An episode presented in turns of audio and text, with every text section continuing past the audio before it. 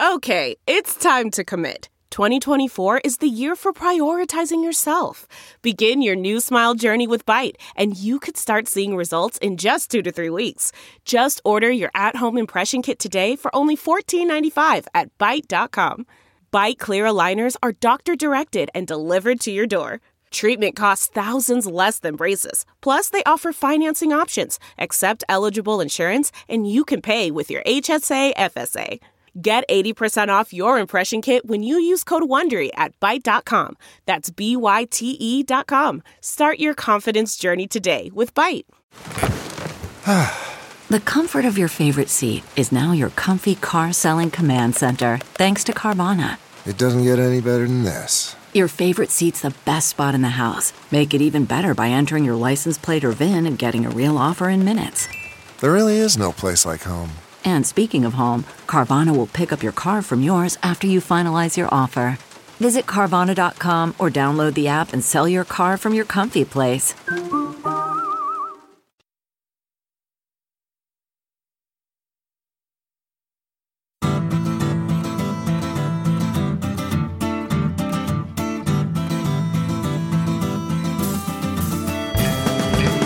Welcome to the Sinica Podcast, a weekly discussion of current affairs in China, produced in partnership with SupChina. SupChina is simply the best way there is to keep on top of all the news coming out of China, especially if you subscribe to our email newsletter, SupChina Access. And check out supchina.com for a wide range of reported stories, columns, op eds, videos, and, of course, podcasts. It's a feast of business, political, and cultural news about a nation that is reshaping the world. I'm Kaiser Kuo, and I am coming to you today from Chapel Hill, North Carolina. Many of us who study China and Asia and who've watched in horror or disgust as the Trump administration cast aside the norms and forms of diplomacy, imperiled long-standing alliances, and engaged in all sorts of gratuitous insults and provocations of Beijing, especially in the final year of the presidency, uh, we're, we're naturally relieved by the results of last month's U.S. presidential election. But things haven't stood still in the region while everyone awaits Inauguration Day. On November 15th, just a little over a week after the presidential race's outcome became manifestly clear, the Regional Comprehensive Economic Partnership, or RCEP agreement, was signed in a virtual summit hosted by Vietnam, creating the largest trade bloc in history.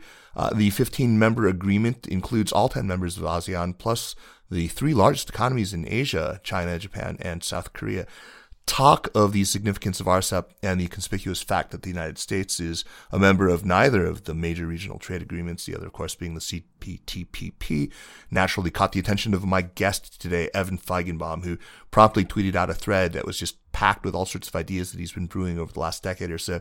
Ideas about how the security and economic relationships have evolved, about the realities of economic integration in Asia and the resultant threat of you know marginalization of the U.S. as an economic actor in the region, and about the dangers of viewing everything in Asia through the singular lens of China.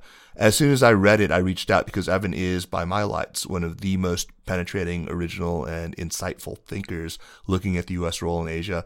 Uh, somebody whose breadth of experience in and uh, deep knowledge of the region have just for a very long time made him somebody who to whom I, I turn regularly for smart perspectives. Uh, and with a new administration coming in and a foreign policy team already shaping up, I thought Evan would have quite a bit to say. Evan Feigenbaum is Vice President for Studies at the Carnegie Endowment for International Peace, where he oversees research in Washington, Beijing, and New Delhi on a dynamic region encompassing both East Asia and South Asia. He served as Deputy Assistant Secretary of State for South and Central Asian Affairs under Condi Rice during the second Bush 43 administration. Uh, and as vice chairman of the Paulson Institute before joining Carnegie. He's also just a hell of a chef whose Facebook posts on this on his uh, lockdown cooking have been a real inspiration to me. It's been many years now since we've had you on the show, Evan. Uh, welcome back to Sinica. Thanks for having me. I just wish we weren't stuck at home with the pandemic and we could uh, open that restaurant that we've talked about all this time. yeah, man, that'd be great. We'd have all the policy wonks uh, come dine with us. Uh, let, us start though uh, with some of the really big picture stuff that I, I think you captured so well. Um, not just in your tweets, but in in the, the pieces that you link to, the major trends that that form the context to recent events, like you know the signing of RCEP. So in a recent Carnegie podcast that you did uh, called what was it called? Grand. I'm sorry. Grand Tam- Grand Tamasha. Grand Tamasha. What is that? What does Grand Tamasha mean? It's like a grand occasion, grand affair. Uh, Oh, it's okay. a kind of in, Indian phrase. It's Okay. a it's a it's a podcast between Carnegie and the Hindustan Times that's hosted by my colleague Milan Vaishnav. Uh, anyway, it was a fantastic uh, interview that you did there. Uh, but you laid out what I thought was a pretty counterintuitive account of, of how security and economic relationships between China and the U.S. Uh, these two parallel tracks have have evolved in in the nearly you know last half century.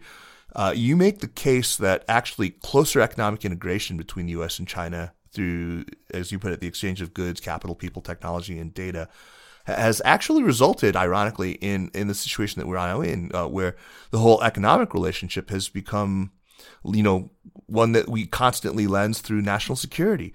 So take us through that argument because I think it's fascinating, and and once I understood it, it made a whole lot of sense to me. But like I said, it's kind of counterintuitive, and maybe take it slow because it, it's not a simple assertion. Sure. Well, the core of it is what I've called the securitization of the US China relationship, and in mm-hmm. particular, the securitization of commercial flows, which is to say, the refracting of commercial exchanges of goods, capital, people, technology, and data, as you said, through the rather zero summy prism of national security imperatives rather than the kind of public goods view of uh, commercial interaction.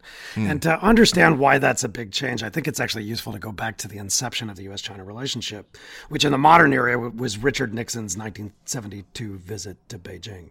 And if you think about it, at that point in time, the US and China were fighting a proxy war in Vietnam. China was still crawling out of the Cultural Revolution. So from the very inception, they were beset with clashing security concepts and obvious differences of political system and ideology. These things were a feature, they weren't really a bug of the US China relationship. Right. But once they began to exchange, as you said, goods, capital, people, technology, and data on a large scale, and especially after China went in the World Trade Organization in 2001, you had economics and security largely running on parallel tracks. They were always there, but they were in the background and they didn't really impinge on financial markets or on business models that people had for doing business in China. And so the conclusion I think that a lot of people reached was essentially that economic integration would either just sit out in the background separate from the security issues or even that it would mitigate the security competition but the fact of the matter is that hasn't that hasn't happened Right, right. really at all. Security tensions getting worse uh, from the South China Sea to the Taiwan Strait, and now, and this is the key point, um, those flows of capital, people, technology, and data are being refracted as the security issues bleed back, and so. You know, you can see that happening. You know, just take something like flows of technology.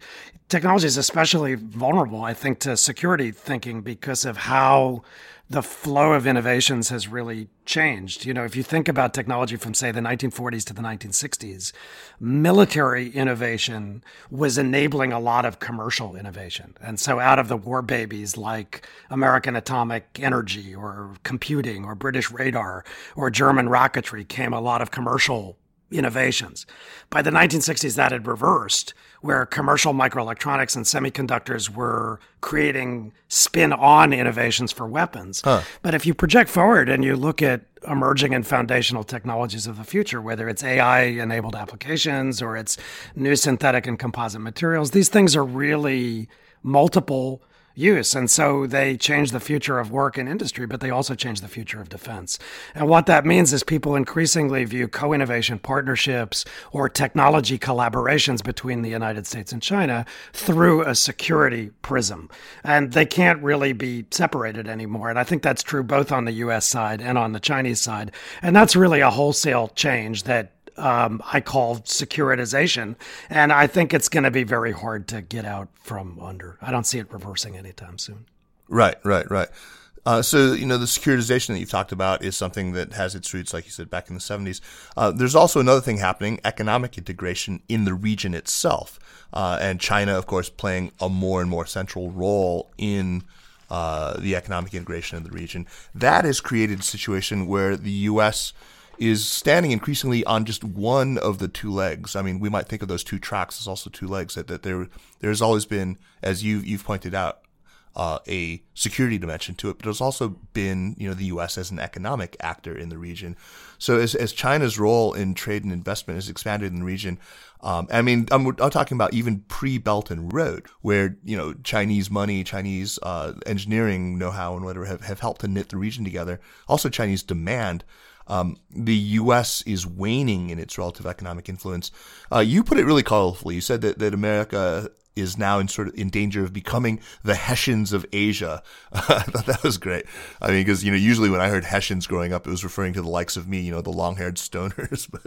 But, uh, but, but that's not that's not the Hessians that I meant. I know, I know. That's funny. But uh, so the Hessians, um, this wasn't preordained. You've argued. I mean, we actually have made mistakes though. That we've we've abdicated responsibilities, we've passed up opportunities.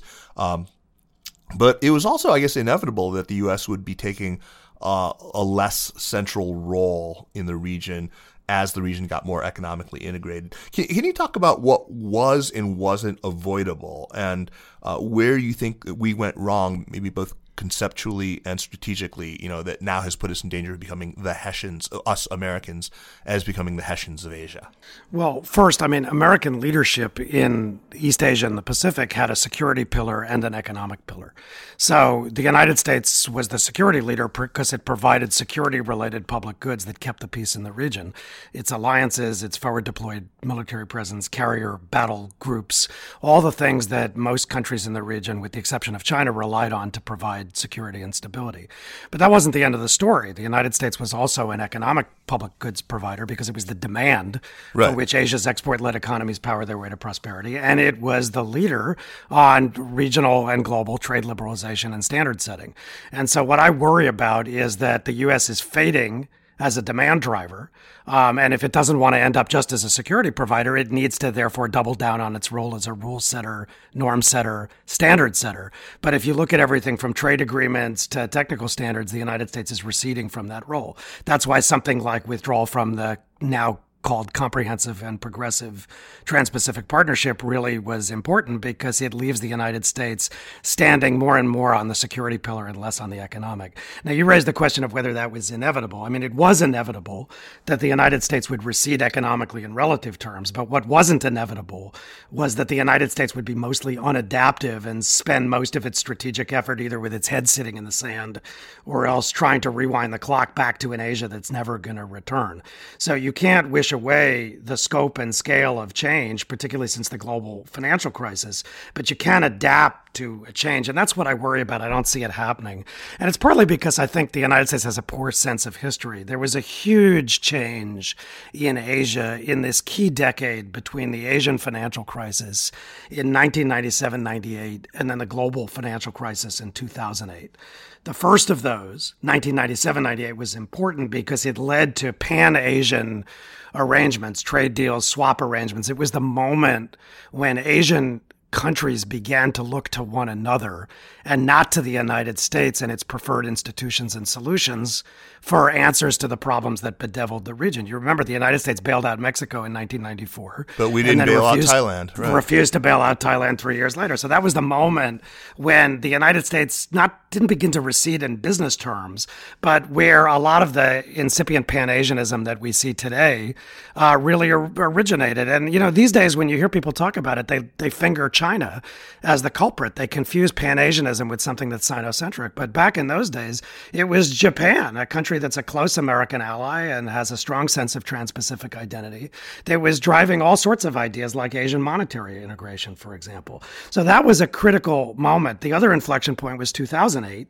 because it really scrambled economic relationships between China and the rest of the world. So today, instead of just being producers and exporters, Asians are consumers and they're also importers and they're capital providers including to one another, rather than just capital recipients from the United States and the transatlantic West. So the reality is that economic integration is making Asia more Asian and less Pacific. Right. Without it necessarily becoming the Sinocentric region that the United States is worried about.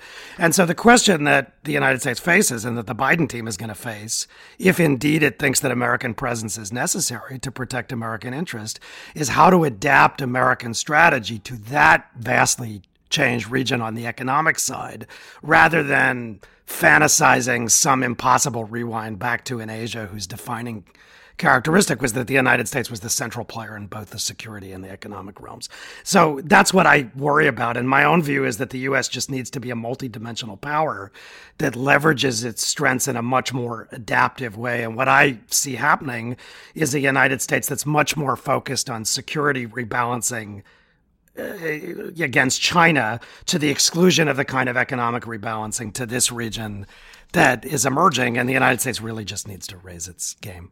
Well, we'll play play that out. What happens if the United States doesn't, you know, uh, sort of reestablish itself as a multidimensional player in the region and just has that sort of one-dimensional uh, aspect to its power that is just as a security provider, just as the Hessians. Uh, what does that then look like? Well, I mean, for one thing, the United States will miss opportunities in the region over time. I mean, this isn't about business, it's about strategic momentum and standard setting. American business can adapt to anybody's rules. Right. And, you know, you often hear Wilbur Ross or Mike Pompeo or Robert O'Brien, the senior officials in the Trump administration, point to the scope and scale of American investment in the region, and they'll you know, say that's a function of American national security policy or American interest, presence, and posture. I don't think that's the case. I think American business can adapt to all sorts of rules. But the U.S. does have an interest in being a standard setter. And what it may find over time is that when the standards are set by others, American business will get locked out in time. So that's one problem with it.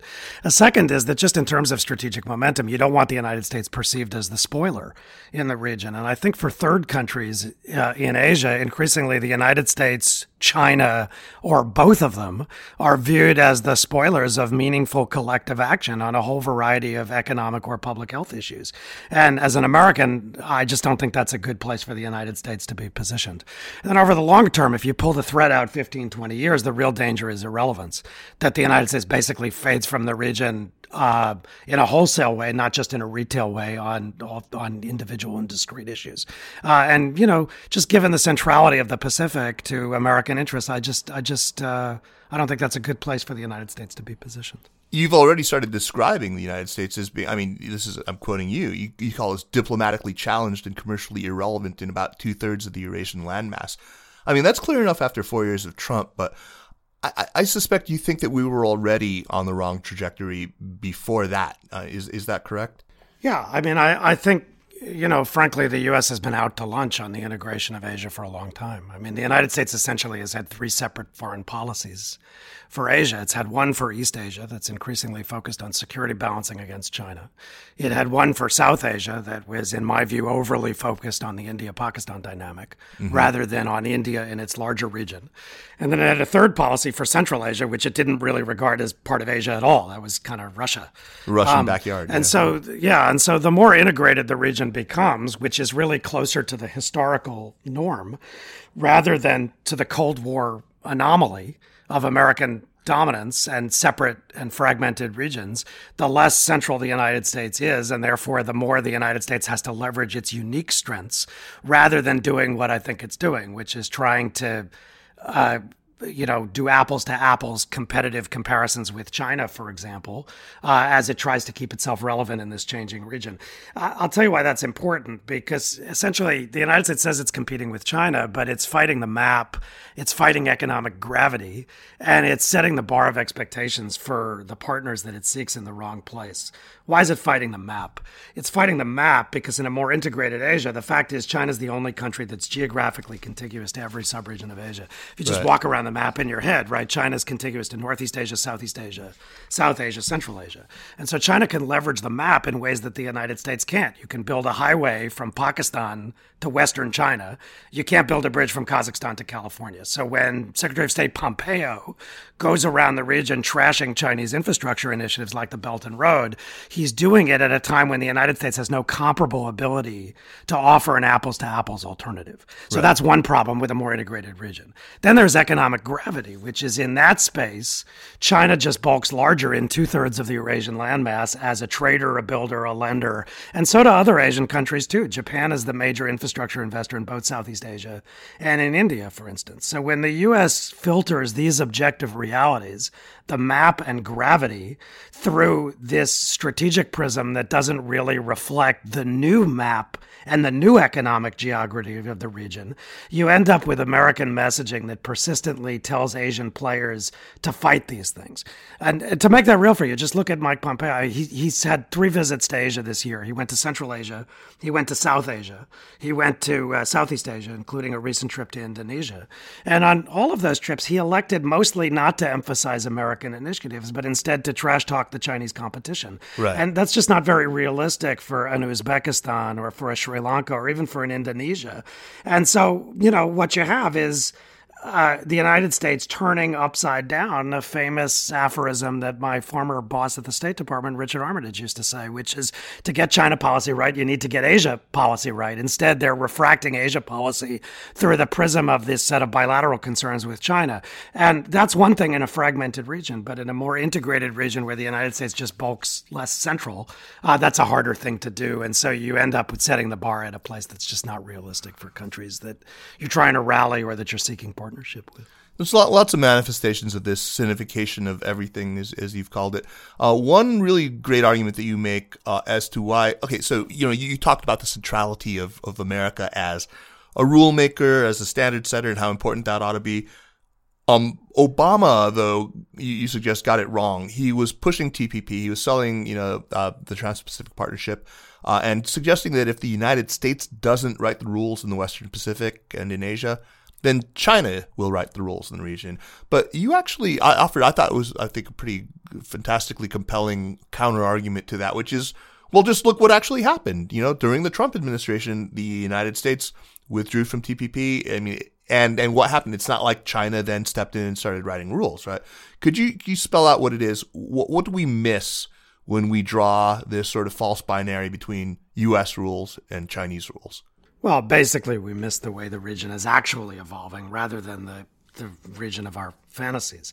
It's true that the United States and China are competing directly to set Asia's rules, norms, and standards. But meanwhile, even as they're both doing that, other countries in the region are increasingly choosing to shape the future themselves. And right now, I think these third countries increasingly, as I said to you earlier, view Washington or Beijing or both of them as the spoilers of meaningful collective action. And so what they're doing is they're stepping into the breach by coordinating and cooperating themselves. So let me give you three examples of that. One is trade, the mm-hmm. second is data, and the third is infrastructure. Right on trade, as you said when you cited the way I've talked about this, uh, you know, Barack Obama's basic warning about the Trans Pacific, which he did partly for domestic effect, was bipolar. He said, if the United States doesn't write the rules, China will write the rules. And so, if that had been true, when President Trump withdrew the United States from the TPP, what should have happened, right? China should have come in and become the rule writer for the region. It's that bipolar view right. of Asia's future. But that's not what happened. Instead, you ended up with 11 countries completing the agreement and with neither China nor the United States in the room. So my supposition is that that's happened in the trade space, but it could become a model in other areas because Asia has capable, sizable, and self interested players uh, that don't necessarily want to be caught betwixt and between Washington and Beijing.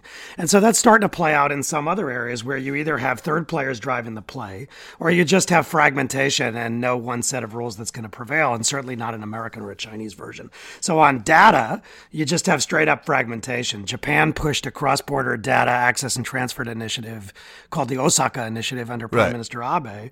But India and Indonesia, which the United States sees as like mindeds with it and Japan, declined to sign up. Um, then you've got India's own domestic data regime, which looks a little bit like China on localization requirements. China's standing apart. The US and the Europeans are in another place with Europe's GDPR. And so data is just completely fragmented, and it's neither American nor Chinese rules.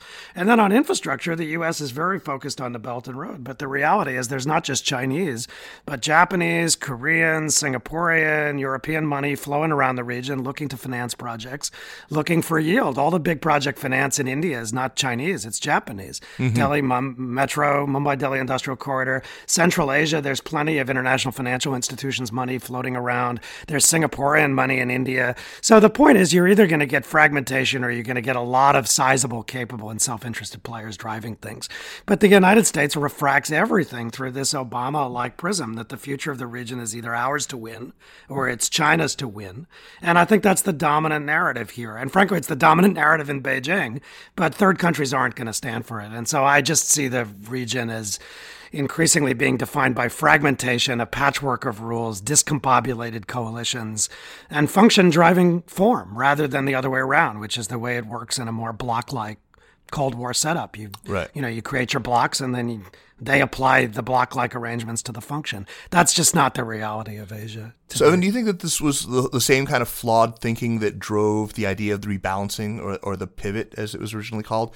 I mean, was was that its sort of original sin, its conceptual flaw, or do you think that it was you know a failure because it was just badly packaged, badly marketed, or you know that it didn't adapt to a, a quickly changing situation on the ground? What do you think it was? I wouldn't. I wouldn't say the idea of a pivot is a failure. I mean, you have had multiple administrations now that have appreciated the importance of Asia to America's interests and America's future. Um, so I don't see the pivot necessarily as disruptive in the way that it was marketed. I think if you go back to the administration I served in, the George W. Bush administration, there were already things happening that were rebalancing American emphasis toward Asia. One example, very mundane one, um, I was the first Deputy Assistant Secretary of State for Central Asia that had a predominantly China focused background, not a Russia centric background. Right. And that's because, as my boss, Condi Rice, the Secretary of State, said to me, she wanted me to help put the Asia back in Central, Central Asia. Asia. So that, in a sense, yeah, so that, in a sense, is part of a rebalance. I think the problem is that um, first it presumed the United States could just you know discard other regions of the world as it rebalanced to Asia, and the United States doesn't have the luxury of a one region foreign policy. It's just unrealistic that the United States is going to get pulled away from other parts of the world. The U.S. has global interests. It can change its posture in the Middle East, but the United States keeps getting sucked back into the Middle East, and it will continue to be. Um, it has you know a multi-dimensional set of policies and it doesn't have the luxury of just thinking in terms of one region. It's not a regional player.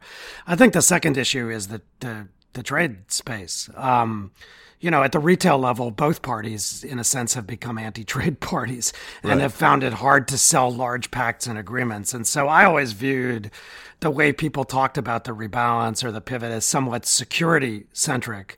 But the business of Asia is business. And so I think the U.S. has to figure out how to navigate that, or else you have a rebalance that's largely empty. Um, And when there I've, are I've tried to, I've talked to to. So I've talked to both Kurt Campbell and, and Danny Russel about uh, about the pivot, and you know they've both definitely tried to emphasize that it was supposed to be, it was conceived of as primarily economic, uh, and that that somehow it was it was interpreted as sort of more of a security pivot. Uh, but you you agree? I mean, you were you know watching very carefully. Is this, was it in, indeed intended to be an, a primarily economic uh, maneuver? I don't see it that way. Okay. Um, and I think you can just look at where we, we've ended up, which goes back to the discussion we were just having. Um, you know, the reality is trade and investment norms and standards are going to be set by two agreements the CPTPP and the Regional Comprehensive Economic Partnership. Uh, And the United States is not party to either one of them. And by the way, India is not party to either one of them either. So for Right. all the talk about an Indo Pacific, what is an Indo Pacific in the economic space when the largest economy in the Indo and the largest economy across the Pacific are not part of it? So whatever the intent was, I mean, I think the reality is this is where we've ended up.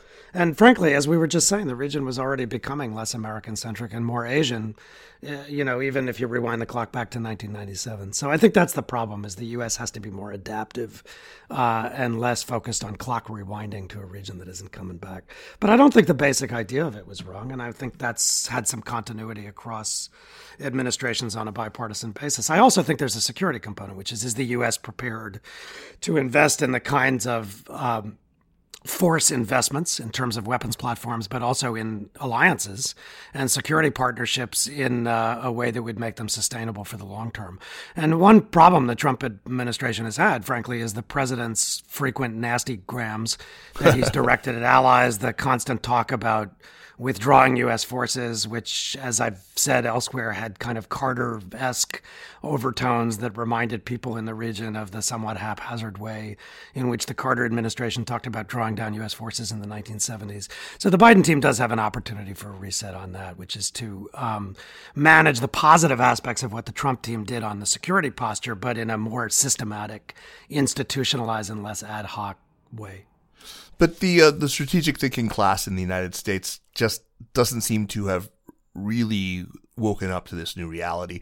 What do you think is is the reason for this? What what lies behind this inability to to uh, grasp the situation as it is and to continue to pine for an Asia that used to be or an, an Asia of their imagining? What is the strategic class kind of getting? Why are we? Yeah, I mean, what, what's what's preventing them from understanding what you're saying here? Was which makes perfect sense to me, and you know, as not part of that class.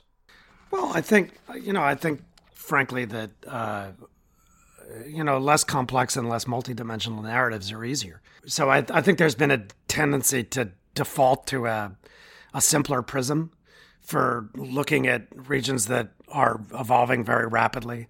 I think the United States, frankly, is having trouble grappling with the change in its own centrality uh, around the world. And when I say that, I do not mean decline. In fact, I'm not only not a declinist, I, I reject wholesale those who think the United States is declining. The United States has more to offer in terms of leveraging its strengths you know, world class financial services firms, best in class science, technology, engineering, and mathematics, uh, connections to global capital markets, preponderant voting weight between itself and its allies like Japan and the European Union countries in major international financial institutions. It's just not leveraging those as effectively as it could and should. And so, if you go back to how we talked about the Belt and Road before, that's what I mean. Um, I think the United States is thinking in terms of a a less complex narrative in which it has to match China dollar for dollar, initiative for initiative. And that doesn't play to American strength. And it also sets the bar in a place that's not very realistic. And so, not surprisingly, the United States isn't succeeding in that competition. But succeeding at strategic competition means leveraging what you can bring to the table in a much more effective way. So, um, so, so I think that's that's what the strategic class isn't entirely getting. And I think particularly the the knitting together of the security issues and the economic issues and the the way that this is not wholly a security related competition but has economic and frankly also political and ideological dimensions that that hasn't been knitted together well in American strategy but even people who get it uh, I mean I feel like they're they're fettered uh, considerably by American domestic politics I mean, we talked about how it's been a very, very hard thing to sell for a long time. Um, you know, something like TPP. Uh, even Hillary had to disavow the TPP during you know the 2016 race.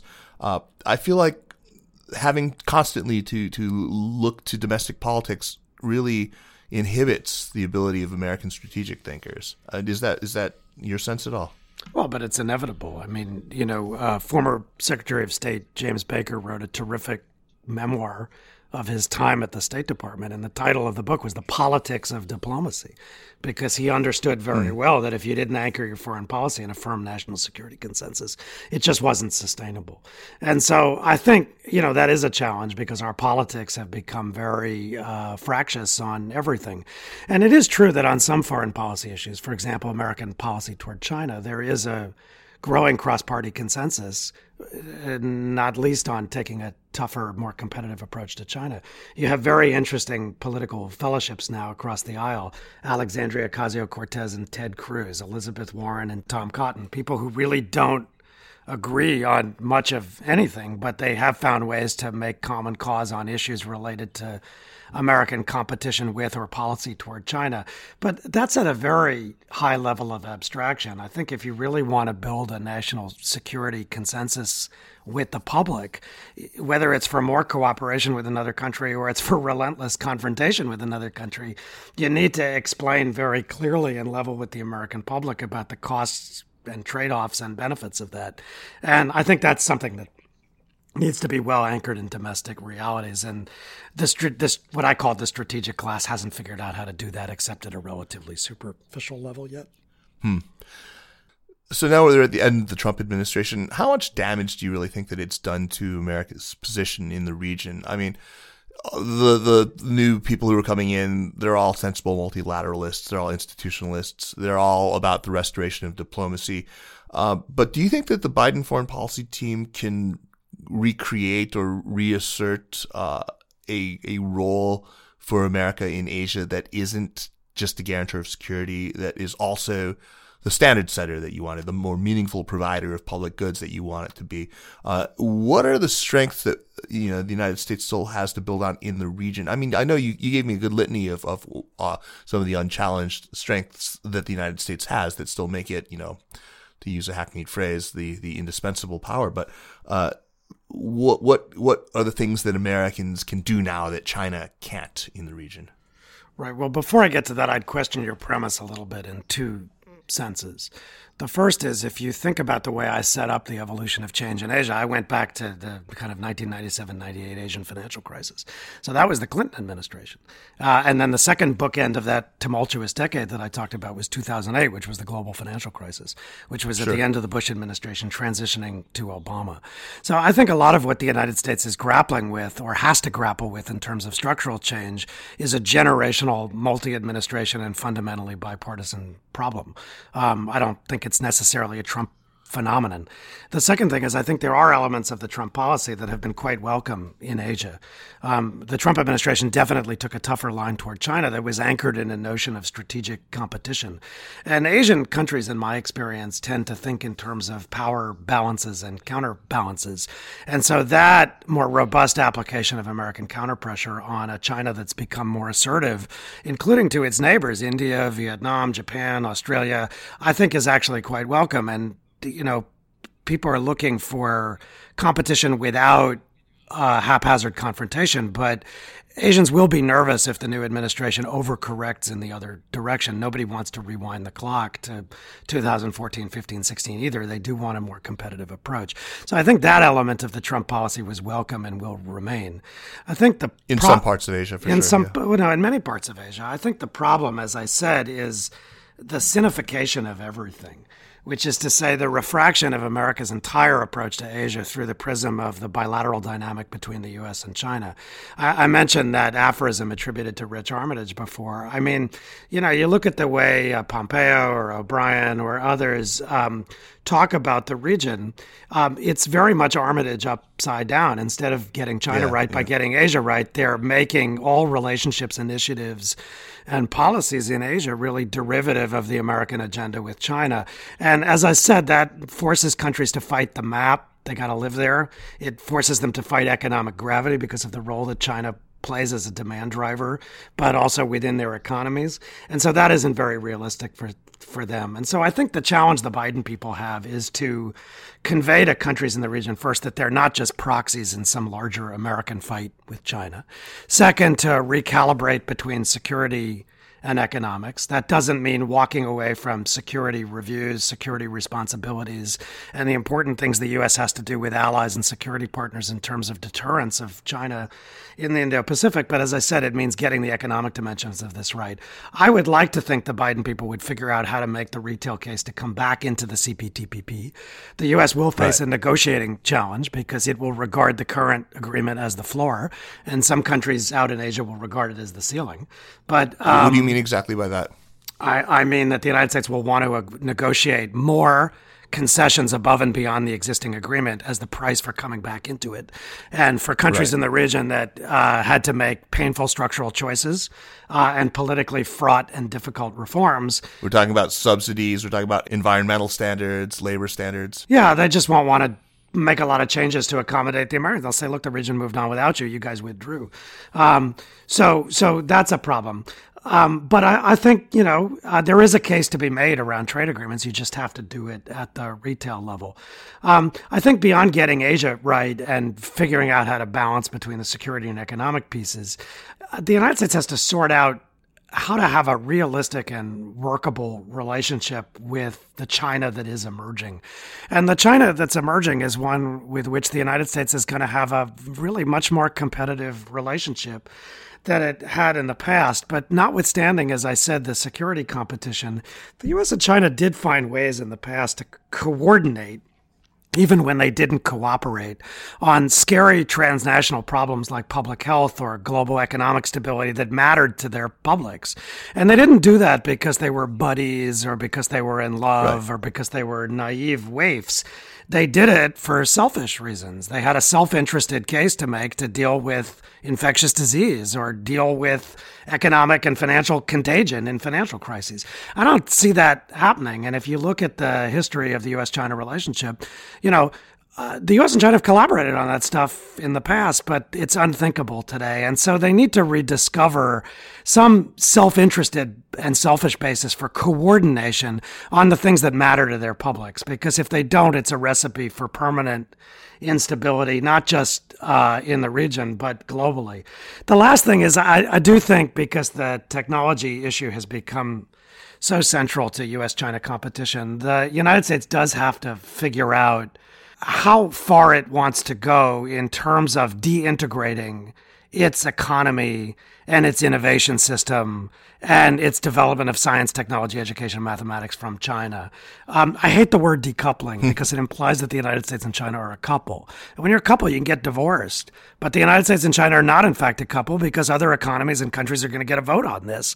And if other economies want to develop co innovation partnerships with China, then the United States is going to find potentially that it builds, you know, a very large yard with a very high fence, but in its effort to attenuate China's progress, ends up attenuating its own. And I think there are areas there's a, a straightforward national security case for reducing the exposure of U.S. entities of all kinds to sure. co innovation with China. But there are other areas where there is a public benefit. Um, and they need to sort that out in a much more systematic way. And I don't think that's a conversation that we're having really in the United States right now. But it's one that's more likely to happen, I think, now uh, with the Biden administration coming in, right? So, Evan, do you think that there's apt to be more sort of departure from what we've seen under the Trump administration, or more continuity with what we've seen, especially on on technology issues?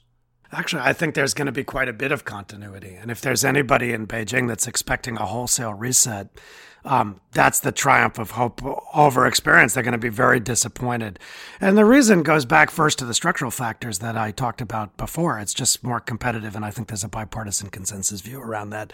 But the other thing is that the Trump administration is leaving uh, for its successor a set of tools that may actually be surprisingly attractive to the Biden team. They've used a bunch of things the Commerce Department's entity list, the use of uh, administrative arrangements to uh, make cooperation with certain Chinese companies toxic for U.S. investors, um, the extraterritorial application of U.S. export controls. Um, those things may be very attractive to an administration that wants to. Uh, have an explicitly competitive posture with China in the tech and data area. The difference is that the Biden people strike me as systematizers, institutionalizers, and multilateralists. And so they'll have the opportunity to use those in a more systematic and less ad hoc and confrontational kind of way. What I don't really know yet is whether they're going to use them purely punitively or whether they're going to use them in service to a larger, longer term, and more enduring negotiating agenda. I'll just give you an example. I expect that they're going to reach out to the Europeans and the Japanese to try to talk about a coordinated approach to some of the grievances that those three parties share collectively. No doubt. With barriers to competition inside of China. Um, and they may actually act collectively to jointly withhold access to their market.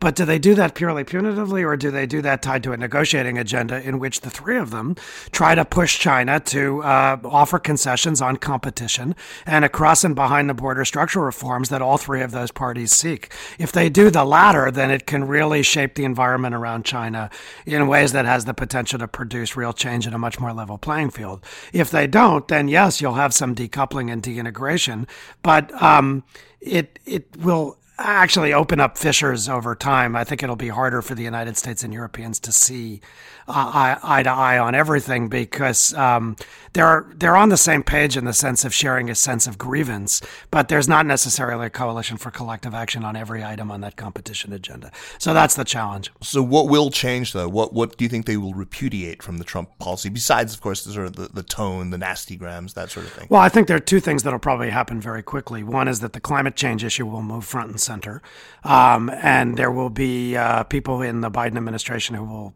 see that as not just an opportunity to work with China, but an imperative, um, uh, both on the technology side, but also on the emissions control side.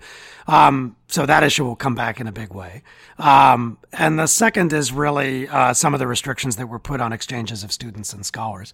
Those were done by the Trump administration largely by executive action. Mm-hmm. And if you live by executive action, you can die by executive action in the sense sure. that uh, things can be reversed. So I expect a lot of those visa related policies to Full be rights, reversed visas, in the, in the like yeah, that. enough for, well, just uh, restrictions on the ability of Chinese students, for instance, to study in certain STEM subjects here in the United States for, for longer than a year or two. I, I expect those policies to be reversed. But I think the general zeitgeist of a more competitive approach is going to remain. Um, Ely Ratner, who's been an advisor to, to President elect Biden in the past, has a good line about this. He says, um, the goal, in his view, should be competition without confrontation. And he's described recent policies as, again, in his view, confrontation without necessarily being competitive. I, think that's actually a useful frame for putting on it. The question is whether the new administration is prepared to make the kinds of investments, whether it's in education or it's in the investment climate here or it's in innovation and in American industry that really do uh, reflect a more competitive approach to America's standing in the world. Um, and that's what I mean by not just, you know, firing off nasty grams at Beijing, but taking what I view as a more substantively competitive rather than rhetorically competitive approach to that relationship. That's what's Nothing wrong with running faster and not wanting to trip the other guy. I mean, that's that's uh, what it comes down to for me.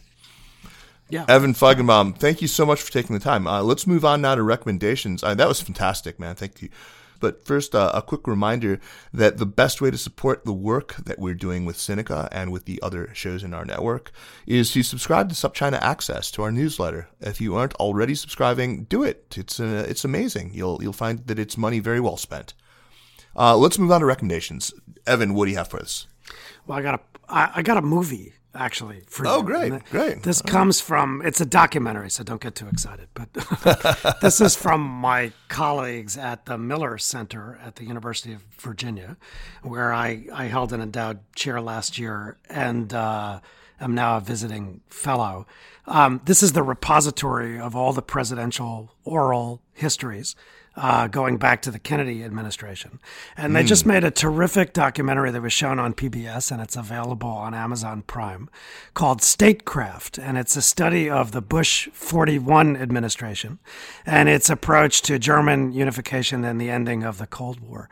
Uh, the United States, in my view, has forgotten how to do statecraft. And we're at that moment in every four year cycle where we give ourselves a frontal lobotomy and forget our rich strategic history.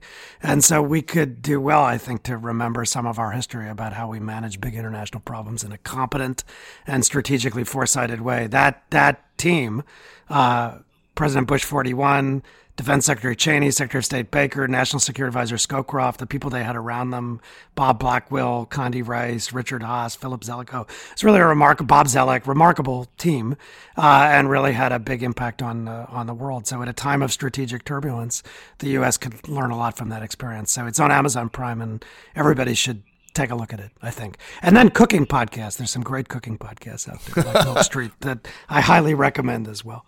You listen to cooking podcasts. I, I have never never listened to a cooking podcast. I, I it's something I've just never thought to do. I always thought it was just such a visual medium. I should probably look at the videos, but No, no, no. There's there's some great ones. There's one called Milk Street, which is Christopher Kimball, and it's like uh, chef porn. He has it's completely auditory, right? Because it's a podcast, so you have to listen to it. But it, they, he just has fantastic chefs come on. Marcus Samuelsson was just on a few weeks ago, and they just really anchor their cooking in stories and in history and in the roots of how certain communities have evolved. It's particularly interesting on on global cooking trends and traditions and also on ethnic cooking here in the United States. well, I'll definitely check that out. Milk Street. Ah, thanks. That's a good one.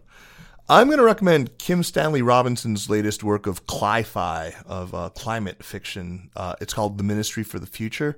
Uh, it's about how our nations and our leaders and our institutions respond to the horror of a kind of you know near future. Uh, it it it start it opens with a horrible heat wave in uh, northern India, where and that takes the lives of millions. Um, it's it's the kind of world that's described in um, the, the, the book The Uninhabitable Earth by David Wallace Wells. Uh, but it's really good, and it's not it's not entirely doom and gloom. It, it actually, uh, I'm not I've not finished it yet, but um, I should shout out. Uh, I bought this book after listening to one of my favorite podcasts, which is Ezra Klein's podcast, where he interviewed the author Kim Stanley Robinson, uh, who is a very well known science fiction writer. He wrote the Mars trilogy and also a book that I've recommended on the show before, which is a sort of alternative history called The Years of Salt and Rice, uh, which is about uh, a world history if the the uh, Black Death of the 14th century had killed, say, 95% of Europe. Uh, anyway, great books. Um, this one, Ministry of the Future, really enjoying it uh, and highly recommended. Um, Evan, thanks, thanks once again, man. That was terrific.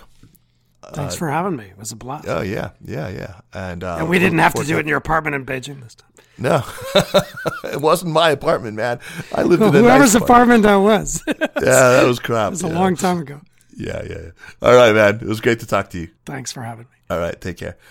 The Sinica Podcast is powered by SupChina and is a proud part of the Sinica Network. Our show is produced by Kaiser Kuo and Jeremy Goldkorn with editing help by Jason McRonald. Drop us an email at Sinica at supchina.com, follow us on Twitter or on Facebook at, at SupChina News, and make sure to check out all the shows in the Sinica Network. Thanks for listening, and we'll see you next week. Take care.